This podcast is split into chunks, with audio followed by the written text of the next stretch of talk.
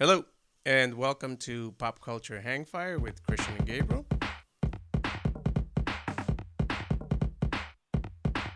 The podcast where I decide what Gabriel needs to learn about the years that he missed while being homeschooled and sheltered from the outside world when it comes to pop culture. Then I learn it. That's my commitment.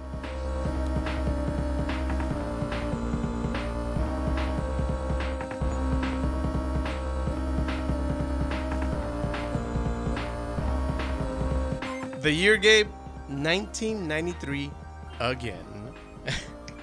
Pow. Bill Clinton was inaugurated as the 42nd U.S. president. Terrorists carried out the first attack on the World Trade Center. Unforgiven won the Oscar for Best Picture for 1992. Deserving. The federal minimum wage in the United States was $4.25, Still? and there were 623 websites. Wow. Yeah. Bill Bill Clinton's the first president I remember, like during my lifetime. Where were uh, where were you in 93? Besides, Uh, what do all you right, say? so- three or two? I was I'm uh I'm 5. Um this is during this is during a time where I am my parents are particularly vigilant about television and stuff and there's not the same kind of exposure cuz I I did not witness a lot of current event stuff. I I know I missed a lot of things that were happening looking back. I am living in San Bernardino. Um in I believe I don't think I've moved yet. No, I we must. It's, as if this is around the time it's close. So I'm either right during this year, probably in San Bernardino, potentially moved around this time as well to Rancho Cucamonga. But San Bernardino, I'll be in the apartment I was born in. Oh wow! Yeah. So 93 for me.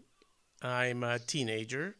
Uh, I haven't. Much more interesting. Yeah, yeah. I am living. Let's see, 93. I would have been living on 14th Street uh, by Pico and Western, so mid city. Uh, we are finally renting a house. It's no longer an apartment. Renting a house. It's got two and a half bedrooms and one bathroom. The half bedroom is like a big closet. My older brother takes that one. Really big living room, really big dining room, decent sized kitchen. No backyard, but a back section because it goes into, it connects with the parking of the um, apartment building next to us. So there's no backyard, but we have a front yard. Again, the block is houses. It's nice. It's it's entirely better, but I'm still getting on the bus there and taking the bus for hours. Fun fact: When we first moved into a house, my brother also took the uh, autonomy of the large closet thing as his private space. Yeah, like my brother could barely fit his closet and his bed in there. uh, Like his clothes and his bed. That was it. Yeah, no, we were living there because um, the '92 earthquake happened and we were there. I remember that Yeah. earthquake. That was a big one. That woke that woke me up. I think that woke a lot of people up. It was like at four or five in the morning too.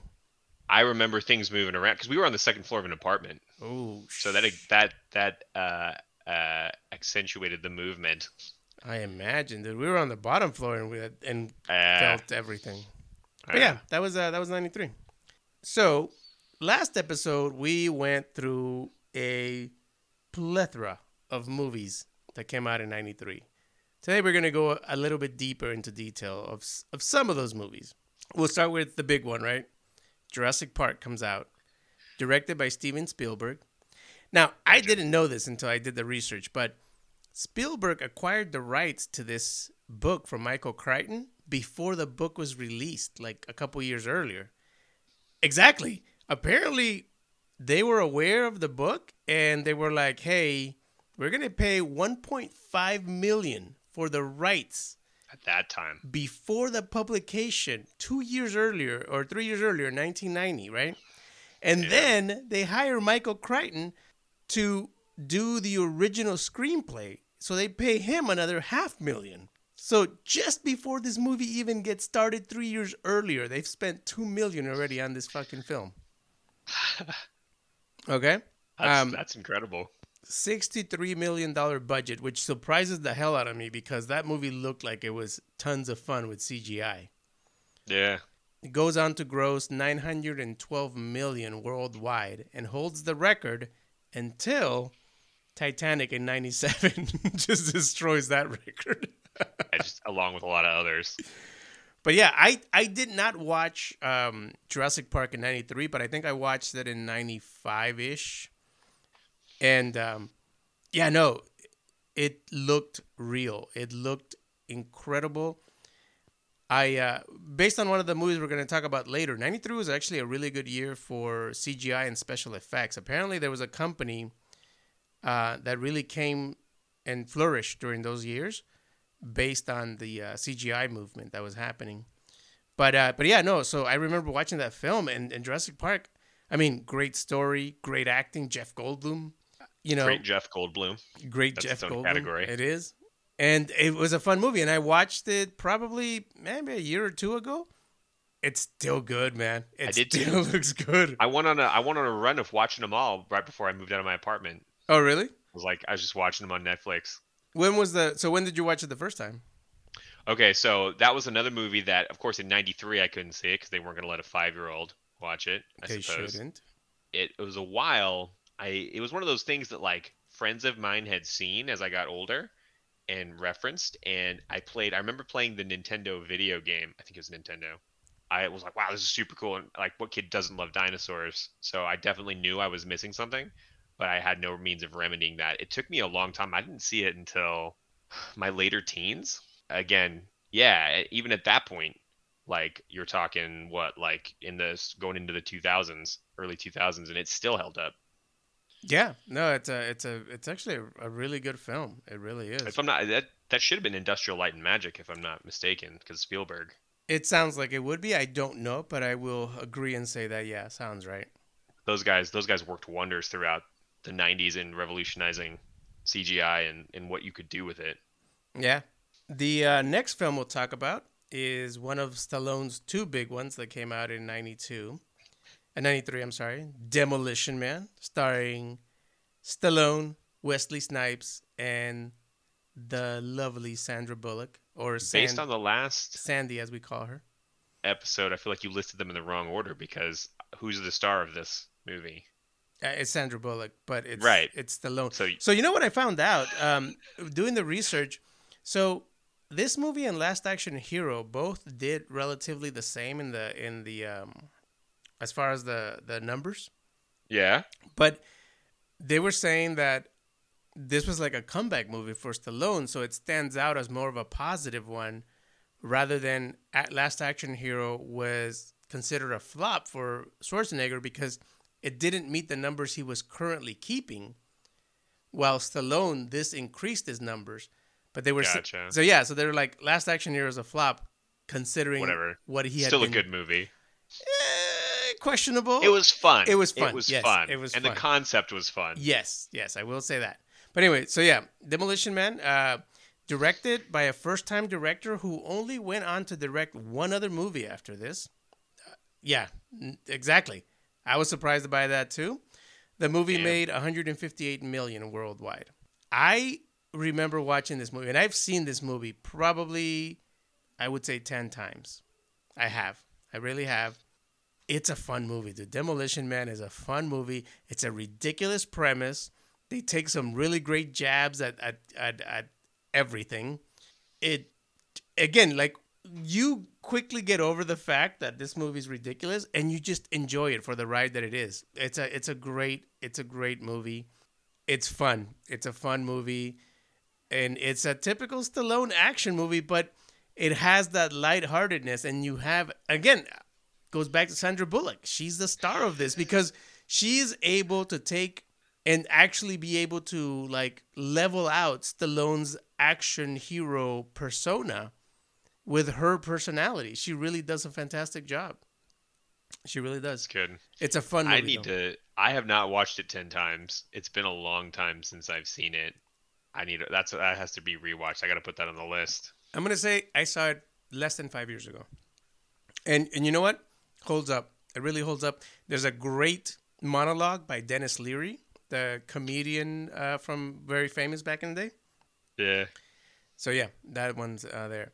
Now the third movie, and I put this in now I had it for a later episode, but I put it in because after our conversation uh, from the previous episode, I went and watched it in the last week. I rewatched this movie, Super Mario Bros.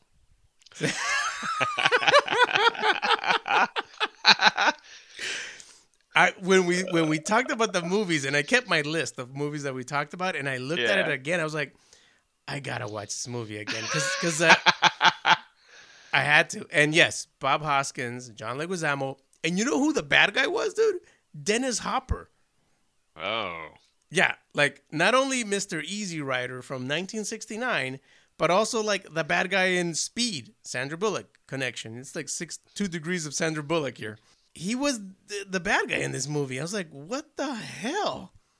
And they, so rewatching it, and this is fresh, two days ago probably.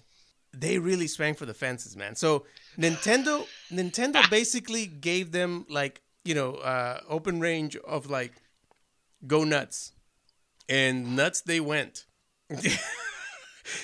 It- it's fantastic acting from John Leguizamo and Bob Hoskins. It is it's it's sometimes goofy. Sometimes there's special effects that like like the the uh, the this a spring going boing, you know, like that. It, it's that ridiculous.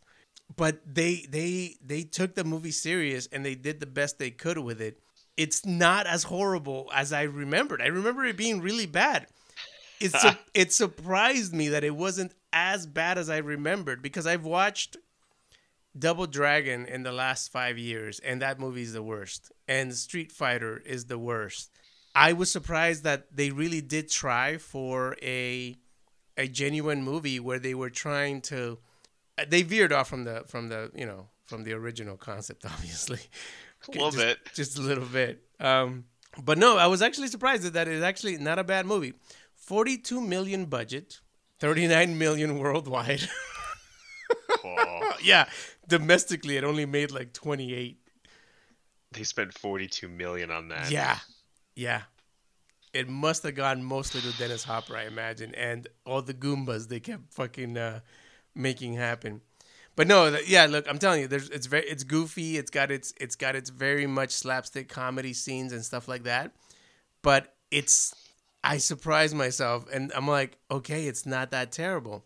Here's what I found out from doing the research.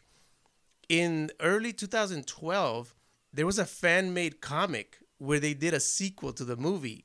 Um, because here's the fun part the movie ends with them having to go back into that parallel dimension. So it ends with the princess coming back and saying, Luigi Mario, I need your help, and them suiting up to go help her.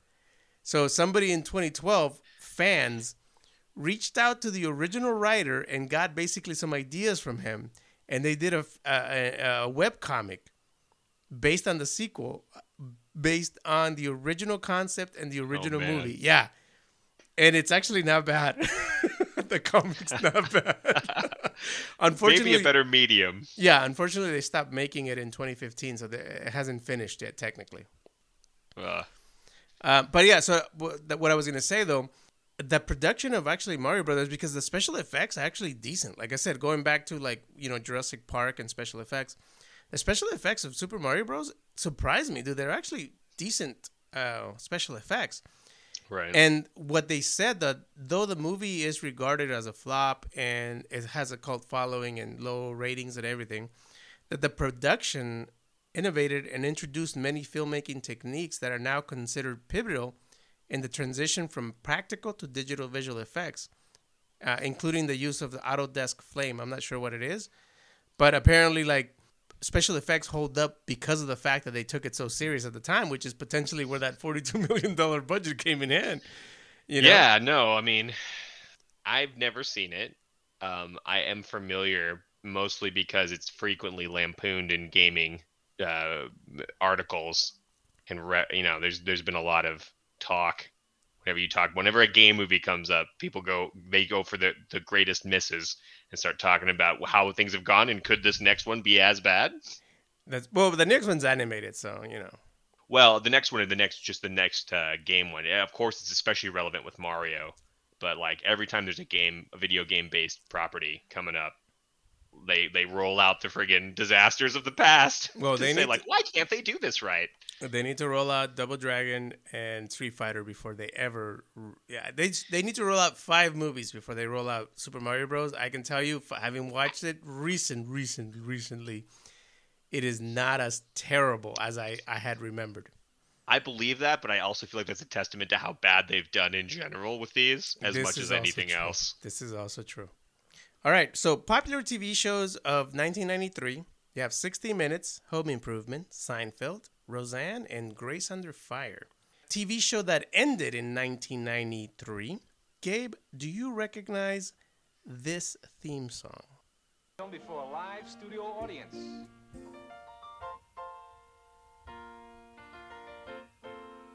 Making your way in the world today takes everything you've got.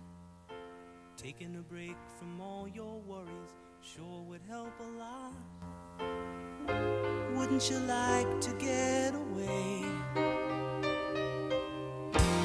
Sometimes you wanna go where everybody knows your name, Bum, bum, bum.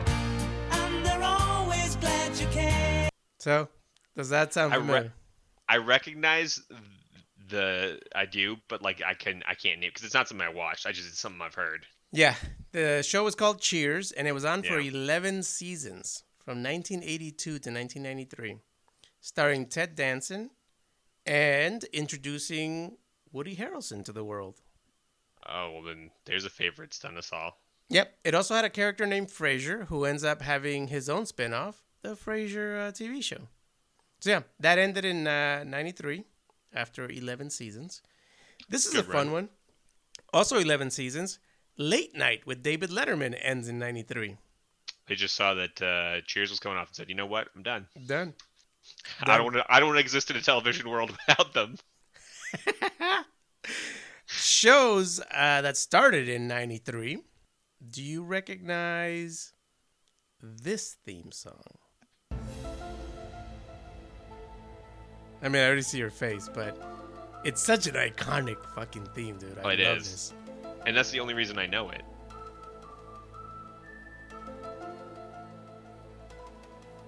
I can still picture all the flashes of the different uh, card, the, the the blurry UFO picture in the background. Ah, I love this. Yep. So 93. X-Files. Thank you, X Files. Uh, stars on X Files. It is on for 11 seasons, not consecutive because they kind of went off and on. Uh, spawned two movies. I, you know what the funny thing is, dude? I watched X Files, but I've only ever watched it once, and it was while it was on. I remember the lone gunman. I remember the smoking man. I remember little things like that. But for the most part, dude, it is a bit of a. I have quite a few memory blocks from this movie, from a this show. mystery, you would say.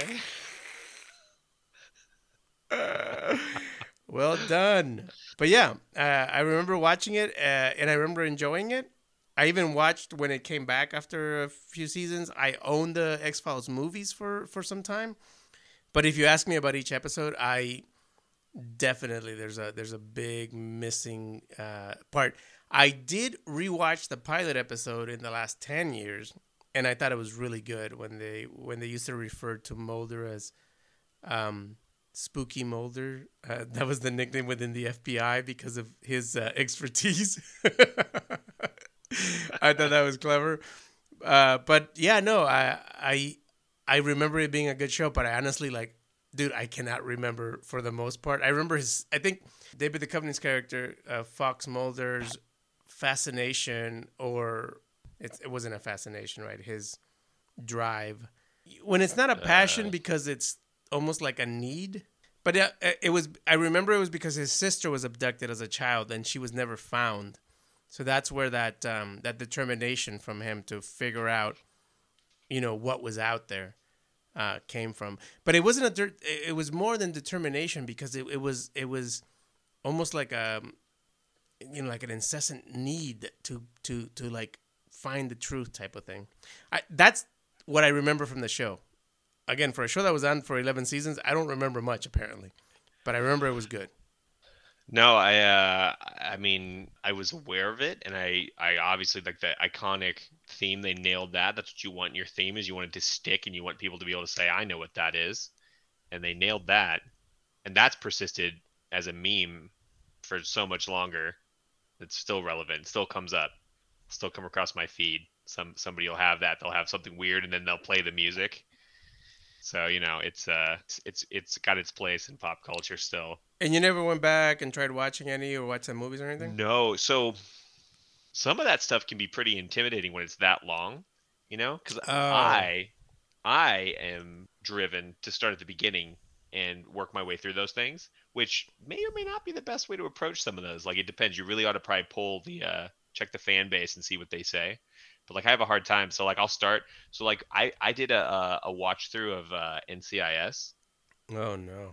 and went back like, oh, a few years ago now, and I went through and I watched them, like I watched all of them up to where they had been. I think it was still airing.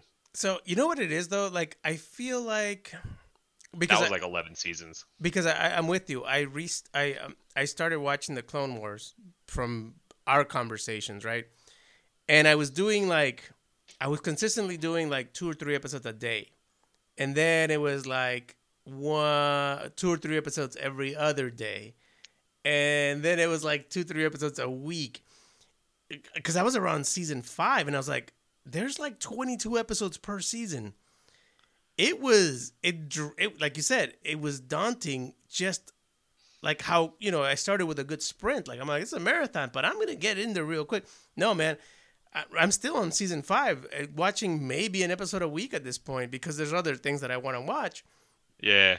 because i want to get to season seven i want to get to the bad batch um, and then i can finally start watching the bad batch but i'm like oh this is taking me a while. Because between this I also binged Ted Lasso. I also binged The Mandalorian.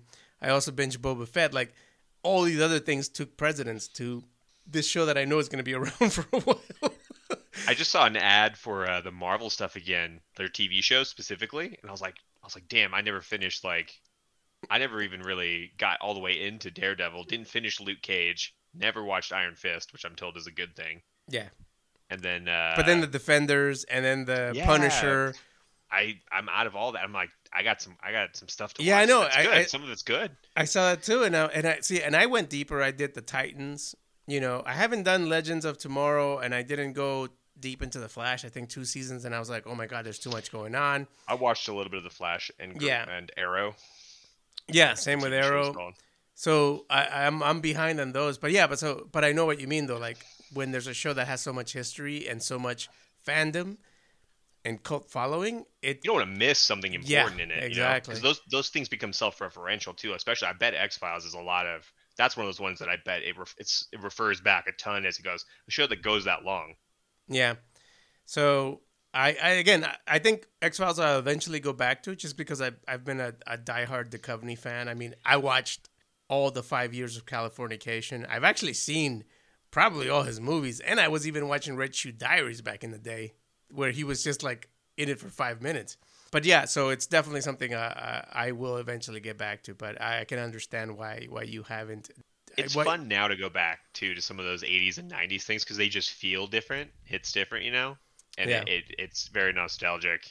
The next show that started, and this is a show I did not watch, but everybody and their mothers knows about this show, Walker Texas Ranger, right? I never Everybody watched it, know. but everybody knows about it. It was on for eight seasons. Here's a fun fact that I didn't know: this was actually a spin-off of a Chuck Norris movie, Lone Wolf McQuade. McQuaid, McQuade. Um, he played the same character, and that's how the TV show got started.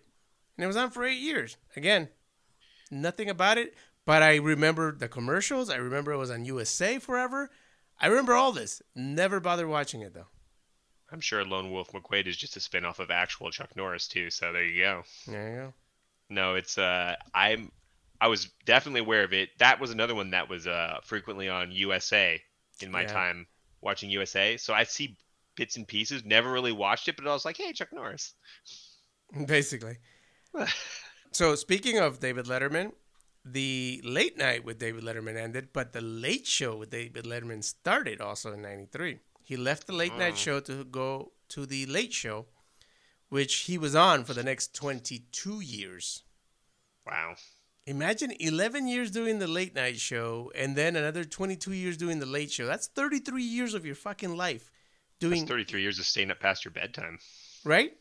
Now, I will say I've said this before. I was a Jay Leno fan. I I don't know why. Maybe because I was younger, I couldn't get into David Letterman. Now everybody seems to say he was one of the best talk show hosts because of his interview skills. Now I also noticed he had really great musical guests. He really appreciated great like great musical guests.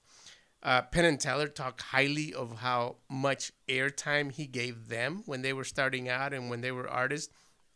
Also, what's the name of the uh, special effects guy that was renowned in the 80s and and uh, also did um, uh, the Robert Rodriguez movie uh, from Dusk Till Dawn. Um, Tom Savini was doing like um, a lot of a lot of gory movies in the 80s and 70s. He was the guy that did the special effects for like people like do, committing suicide and like getting their hands on fire and things like that. And uh, Letterman used to have him on all the time, and he would totally go uh, along with any stunt that they that they wanted him to do, to the point where they almost burned him once, like for real. So in retrospect, a lot of people speak highly of of how game he was for for practical jokes, for being surprised, for being genuinely interested in the things that people were doing, and then the musical acts that he had. He was like, you know, like I think he requested for the Foo Fighters to be there on his final show to do Everlong because it was uh, his favorite song of all time. I found this out later. At the time, I was like, he's very, he's not me. Like Jay Leno was my kind of guy when I was in my teens. So it's weird to Yeah. for me to read that the people that I respect and like respect and like him, and I was like, oh, Right. I missed, I missed out on something there. Yeah. No, I get that too. I, I didn't watch late night television until much later, so I would I definitely missed the boat there. And uh, similarly, though, like uh, always good things from him from from people that I genuinely like. right? And speaking of that, so when he left the late night, when he left the late night show to take over the late show, Conan O'Brien started the late night show after him, and he did that for 17 years. What? Oh man, Right? That's a hell of a gig, dude. I was always a fan of Conan, but he came on at 11:30 at night, dude. It was a hit and miss that I was ever gonna catch Conan. yeah, no, I had I always had to just get clips of it. And and it isn't like now where like the next morning I can go and watch it on YouTube. Right. But back then, I was like, I can't stay up that late. Never saw it back then at all. it. Obviously. And he used to have really good musical guests too. He used to have really good musical guests because he's a big fan of music. yeah. Um, but yeah, so he started uh, the late night with Conan O'Brien back in '93. Moving on to people who died in '93. I gotta tell you, I om- I think we almost ended up doing an episode just on deaths. There were so many amazing people that died in '93 that it's actually it's almost terrible to compare how many great movies came out to how many Tragic. yeah, very much. So Audrey Hepburn, uh, British actress and humanitarian, uh, recognized as both a film and fashion icon. I remember her from the movie Breakfast at Tiffany's. I think everybody remembers her from that. Uh, and then the original, like, uh, Funny Face. Um, but she devoted a lot of her time to UNICEF between, was it like after 1954 to like her into the 90s. Um, she worked with some of the poorest communities in Africa, South America, and Asia. And she received the Presidential Me- uh, Medal of Freedom for recognition of her work as a Goodwill Ambassador in 92. She did pass away in her sleep um, at home from uh, abdominal cancer. Um, she had gotten the surgery and she was recovering from it, but she passed on at 63 years old Mm. from uh, from that. Yeah, I, I think the other movie I remember her was from The Holiday. I think is what it was called. You know, I, I like old timey stuff. Uh, I figured this one might be up your alley too because of um, her impact uh, as a actress back in the day, but also like the, you know the work that she did. Um, I think her look is iconic. I think it's been copied, you know, since God knows how many times. Yeah, no, uh, I've definitely seen her, um, and I she's still iconic, like to this day. As far as like, I, I frequently see her, her show up as like a, a somebody like will fashion like they'll compare and talk about her like it's still relevant like that's some some her longevity on her just her on who she is For sure. that good work too like i knew she was a humanitarian i i don't think i uh i don't think i knew to the extent but i'm not i'm not surprised i think i think my i think i remember her most from uh my fair lady Ah, okay. The Roman holiday, I think it was called, not the holiday. Sorry, it just hit me right now. Andre the Giant passes away in 1993. A famous uh, wrestler, French descent, over seven feet tall and over 500 pounds. Fun fact on numerous occasions, he has been recorded as drinking over a hundred beers in one sitting. His height and weight was a result of uh, of the gigantism. Gigantism Uh, he died at the age of 46 uh, of congestive heart failure in his sleep uh, while he was in Paris. yeah your I- body can't take that Yeah, I have seen some documentaries about wrestling. I have seen some documentaries about him. Uh, you know, he apparently nobody says anything negative about him and who he was as he a was person. just such a kind guy he was. There's there's some heartbreaking stories you hear about him, right? How much pain he was in, but still he did what he needed to do in order to like do the job that he was that he had agreed to do and things like that. But two things always stand out: his acting skills, especially specifically, I should not specially, but specifically in The Princess Bride. He was he stole that movie to me. Uh, He was amazing in that. But and that's saying something because there's a lot in that movie there's to like so much in that movie going on. but he sticks out He does, and not just because he's the biggest person there, but even the stories of his coworkers uh, that say about him. One of the things that I saw in a documentary for WWF Wrestling, Hulk Hogan, I think, was the one who said it. But he said that first he had to buy two plane tickets, two seats because of his size, right? But they said that he um, he couldn't fit into the bathrooms on the plane because he was so big.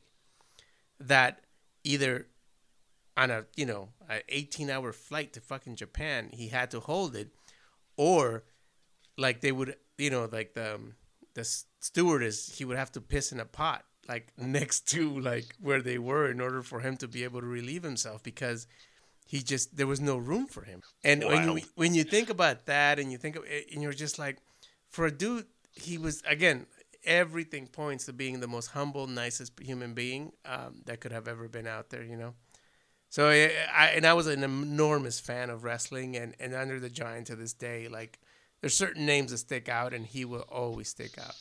Um, but yeah he passed away in 93 now this one is is um the next one is um somebody that close hits close to uh, my uh, heritage because of um, what he did for Latinos, but Cesar Chavez, American labor leader and civil rights activist, uh, died in uh, 1993, uh, natural causes at the age of 66. Now, he is credited for the creation of the National Farm Workers Association. Basically, he accomplished as a civil rights activist making the California growers get the right amount of pay for the farm work that they were doing. He's also along with that, he also ensured that unions were created and that contracts were signed so these people would not go back on their word to help these the fruit pickers of America that Yeah. all that all happen to be Latinos, you know. So I, I heard stories about him. I read about him. These are the positive things. The other thing is he was part of the Minutemen. He was the guy that was like also on the border telling people not to cross illegally. So which is it's kind of a juxtaposition, you know, where he was like fighting for the rights who, of the people who were already here being exploited ex- yes, thank you, exploited uh, for the work that they were doing, but also at the same time telling the same people c- cross legally. Don't you know do that uh, illegally. So yeah, he passed away in '93. Again, in the Latino community, he's both respected and remembered, and highly regarded for for what he's done for the farm workers of America. Yeah, and being from California, I, and and just I remember learning about him, and I remember looking into like a lot of the agri, you know, whenever you learn about the agricultural system and all the stuff that California does, like his name, like he comes up inevitably, um, as being such a major part in the modernization of that. I want to say system. also, I want to say also, he's the one who coined the phrase "si se puede." Which Oh, yeah? I think it might actually be, but I can't confirm that. Just saying that. The last person who passed away in '93. It's a quick one, and I bring it up because I brought up the movie Sneakers a few times as a movie that I recommend for everybody to watch. River Phoenix, the younger brother of Joaquin Phoenix and an actor in his own right, died at the age of 23 from a from a drug overdose. Again, like at the peak of his career. Not only was he in Sneakers, which again is a movie that I highly recommend any everybody should watch, but I remember kid acting from him in the movie The Explorers about these kids who build a spaceship in their like backyard and they go into space with it. And Stand by Me, which is a just an amazing, amazing movie, uh, written by um, uh, Stephen King. But yeah, he he passed away um, outside of the Viper Room on Sunset Boulevard in '93 from a overdose of mixing a couple different cocktails, something that uh, was referred to back in the day as a hardball. No, or an eight ball. Maybe something like that. But yeah, passed away. Do you, are you familiar with River? Oh, you know what else he was? In the third Indiana Jones movie, Indiana Jones and the Last Crusade, it opens with Indiana Jones as like a Cub Scout who happens to fall into this little uh, Yeah. pyramid thing. That was River Phoenix playing a young Indiana Jones in the movie. Okay. Yeah. Didn't didn't know that, but I've definitely seen that a number of times. Yeah. Um, I'm familiar with him mostly because of uh, the impact it had on uh, Joaquin Phoenix, and I know that was a big deal for him. And it's been so like I know in reference. I I haven't seen uh, the other movies you you listed, so Great films. Great films. yeah. Um, moving on to music that was popular in '93. Gabe, does this song sound familiar to you, or this chorus? I, I specifically um, set up the chorus for you. Three words when you're getting busy. Whoop, it is. Hit man.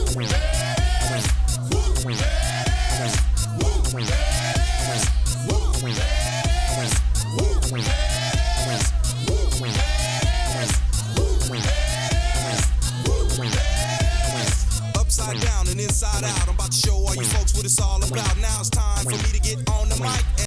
Does that sound familiar at all? It does. It does sound familiar. I can't. '93, you could not get away from that song. No, I heard that. What? It, I don't know the name. Whoop, there it is. That's just the By- name. By Tag Team. Tag Where- Team, back again. What does that get else? What else does that get? I mean, it gets used everywhere, but like notably, do we have anything that that was used in? Let's find out. Um, Because like, I that's definitely I've heard that. not on the radio. You heard it in the movie. No, I'm gonna imagine it's kind of like Who Let the Dogs Out. It just became a thing, right? gotta be. So I think if we look at maybe their Wikipedia, it'll show us. Oh, Addams Family Values apparently had it. Popular culture. Here we go. Has been played in, or referenced in dozens of films, TV shows, and advertisements. Some of the song's most notable placements in films include Elf, Mighty Ducks 2, the movie Rio, The Family Values. The song is also referenced in episodes of Martin, The Fresh Prince of Bel Air, and The Secret Life of um, an Amer- American Teenager. Uh, it is also widely considered one of the top songs of all time for sporting events and has been included among MLB's top walk up songs and NBA's biggest arena anthems. so you've heard it somewhere in there. I've I've heard it in several of those places for sure. the other there big the other big hit Thanks ninety three. the other big hit was I Will Always Love You by Whitney Houston from the um, Bodyguard soundtrack. What people some people might not know is obviously that this is a country song originally written and performed by Dolly Parton. I Will Always Love You in the 70s or 80s. Um, so Which that was by definition is a superior version because Dolly Parton. Dolly Parton, indeed. Um, and then this other song that I, again I was not a fan of, but you could not escape this song from the radio or anywhere tell me, Gabe, do you recognize this? And again, I've I've I've uh, cued it to the chorus.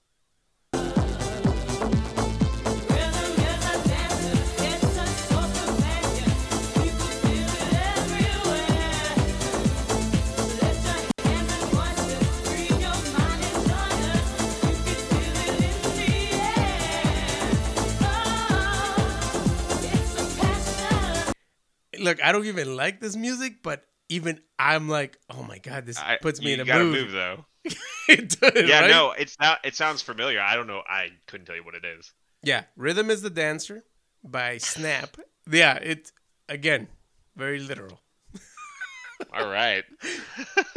Big hit in the 90s. Big hit in the 90s. Yeah, no, that's that's uh. It feels like a '90s song.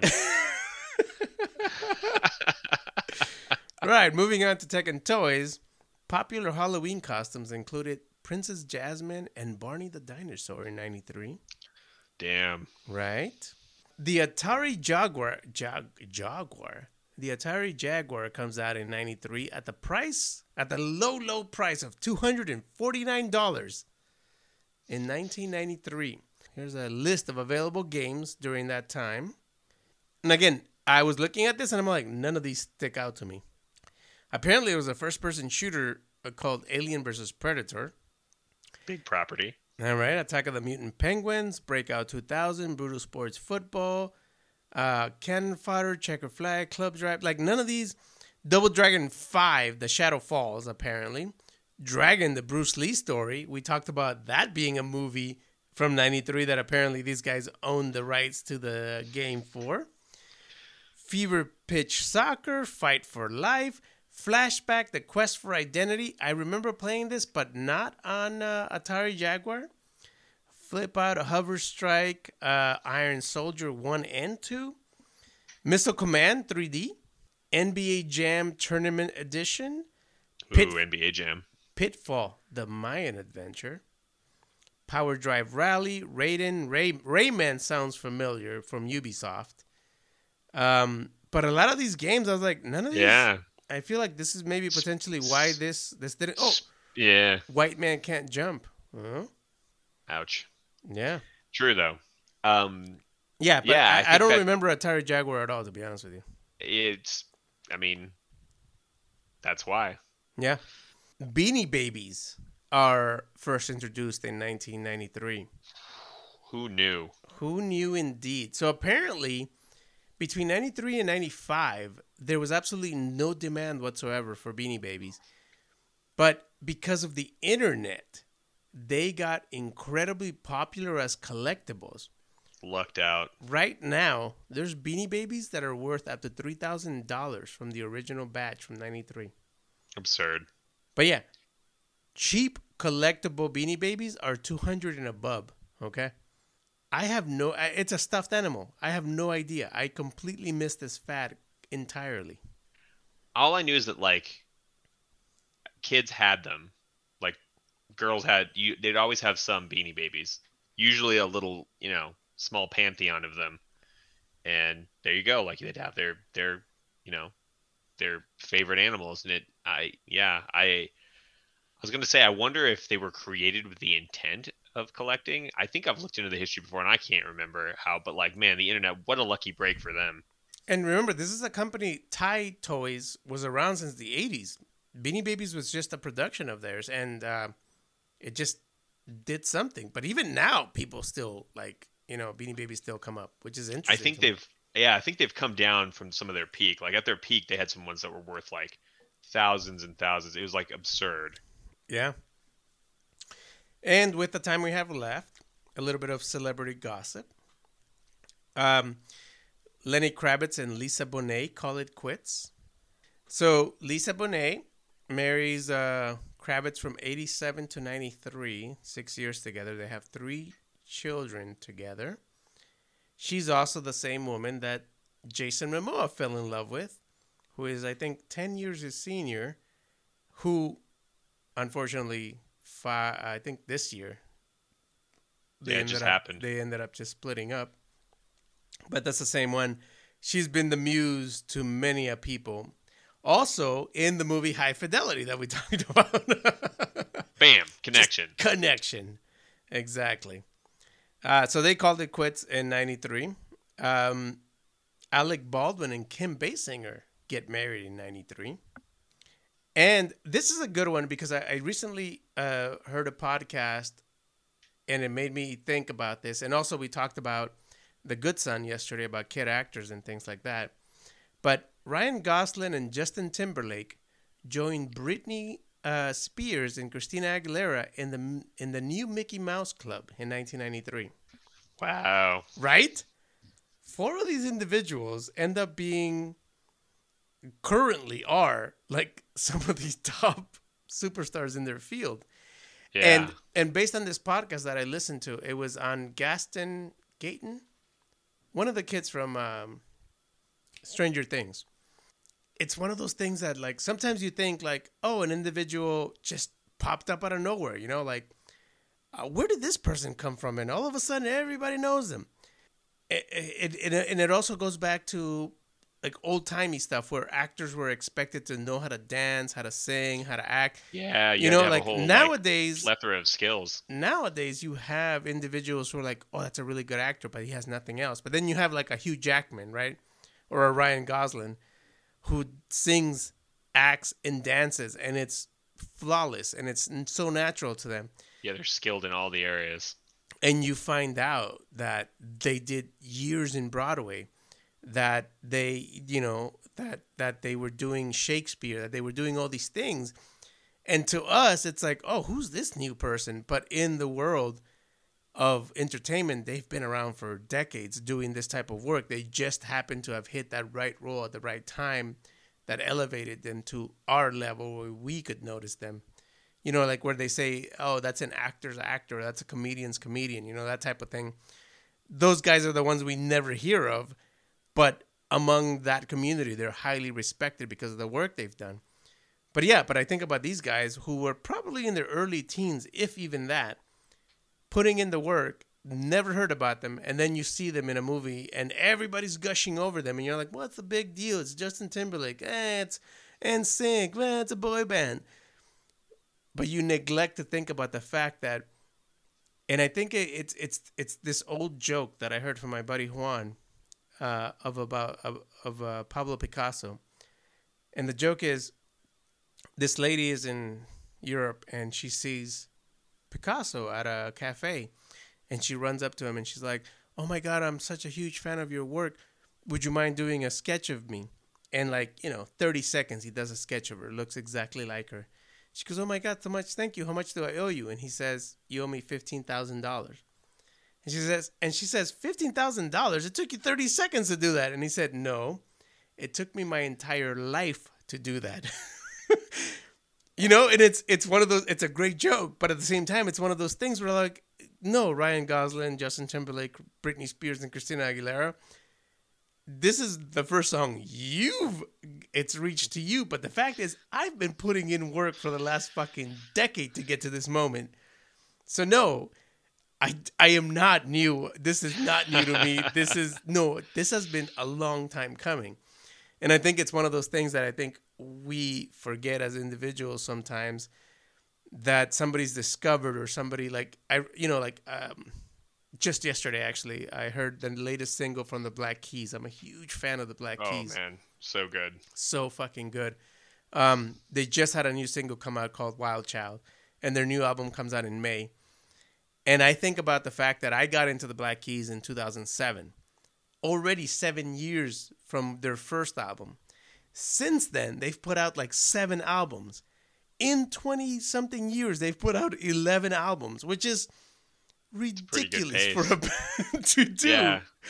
you know and it's one of those things like when i found them i thought they were the greatest band ever and then like two albums later they got the grammys and they got recognition and i was like oh i was totally into them before that but no they were there way before i got into them i don't know how why this this particular story about celebrity gossip and ryan gosling Well, it's just funny because you're probably not going to go back and see that, right? Because it was Disney, you know, television stuff. Like, so it's it's not going to come up. But like, clearly, they were they were putting in the hours. yeah and i think that's what it is The like mouse is relentless. um, was it not the mouse trap, but the mouse maze, the mouse getting to the cheese, right? Uh, But I think it's one of those things that I think we forget as individuals. Like I have passions, right? I I am on, on my personal, well, not my personal, but my other Facebook. Uh, I'm sorry, not Facebook, my Instagram account. I'm constantly putting up, uh, you know, different calligraphy things that I'm doing or drawings that I'm doing. and you know commissions come in once in a while, and and it's great. It's fantastic. I get paid for what I love to do. But it's one of those things where like it's not a lot of work to me now to do them Right. because I've been Because consistently of the doing work you put in. because of the work I put in, and I and sometimes I myself forget that, and and it's it's humbling to be reminded of the fact that like the fact that something comes really easy to me isn't for any other reason than the fact that for the last 15 years this is what I've been doing for myself getting ready for that moment you know like but yeah no it's just this little this little tidbit of, of of these people being in this mickey mouse club which at the time was a huge deal like getting on the mickey Yeah. mouse club back in the Yeah. early 90s was enormous career opportunities for Career people maker, yeah. but yeah, these kids were putting in the work, man. They were doing it. I remember watching um, uh, Christoph Waltz, right? Um, you know, from Inglourious Basterds and uh, Django Unchained, and you know, insane amount of work.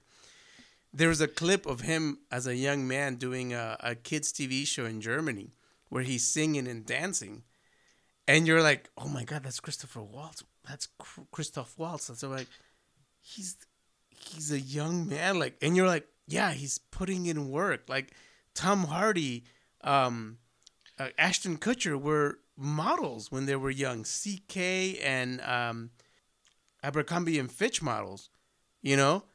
That's the work that they did. And now they're respected individuals in the industry that they work in. It's these are the steps you have to do to make it in the world. And it's funny how we can look back on them and go wow they were doing that. But then you're like oh that's what it took to get to it. now but yeah i just I, I don't know why this one this week or something it just stood out to me i'm like yeah you you you gotta put in the legwork you really do Wherever it is. You don't get necessarily get to pick either. Like it's just what's available at that point. You don't get to pick. You get to pick later because you did the stuff that was available at the start. That's a good point. You know what? Because Mark Hamill, right? Like he's an amazing voice actor now, but he was Luke Skywalker in 1976 or 1978, whenever Some Star Wars stupid came space out. movie. Exactly. You know. So it's one of those things where you're like, oh yeah, no, yeah, this is what you have to do. Uh, There's no going around the fact that you you got to put in work to get to where you are. It's motivating to me. I fucking love it, dude. I love that struggle and everything like that. I love the success story. And there's like all those different quotes, right? Youth is wasted on the young and all of that. But it's one of those things where like somebody has said, I, I'm happy that I became famous in my later years because I wouldn't have been able to do this when I was young, type of thing.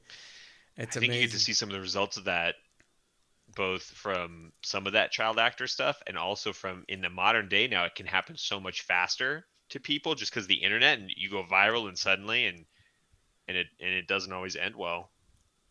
yeah. So, yeah, that's that's something that can just success could be a, a problem. It can. it can. But yeah, everybody, thank you for listening. That was uh, the first episode of 1993. So much. So much. And so much more to come. We'll see you next week.